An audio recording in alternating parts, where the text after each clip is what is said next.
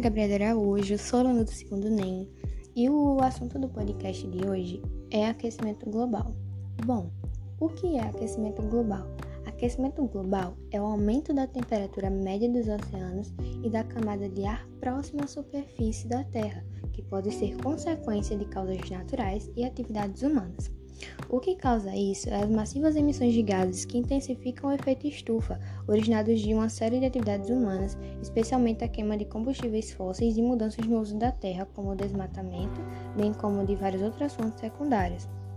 Essas causas são um produto direto da explosão populacional, do crescimento econômico, do uso de tecnologias e fontes de energias poluidoras e de um estilo de vida insustentável, em que a natureza é vista como matéria-prima para exploração.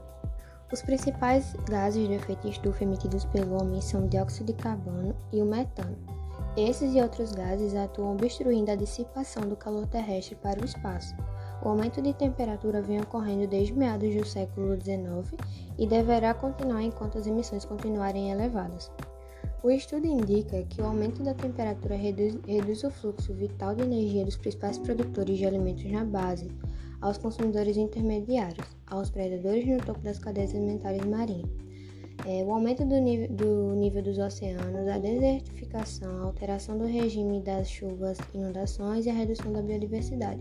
Isso tudo é causa do aquecimento global.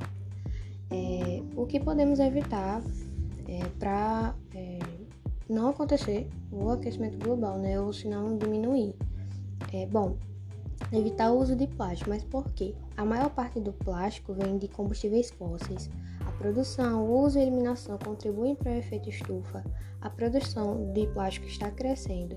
Lixo plástico pode impactar o reservatório oceânico de carbono. Reciclar não basta, o problema é de escala industrial.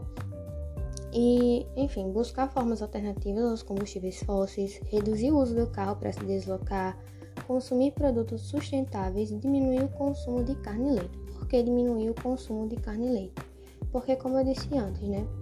A produção de alimentos gera gases de efeito estufa na criação de gado, destrói florestas e usa quantidades insustentáveis de água.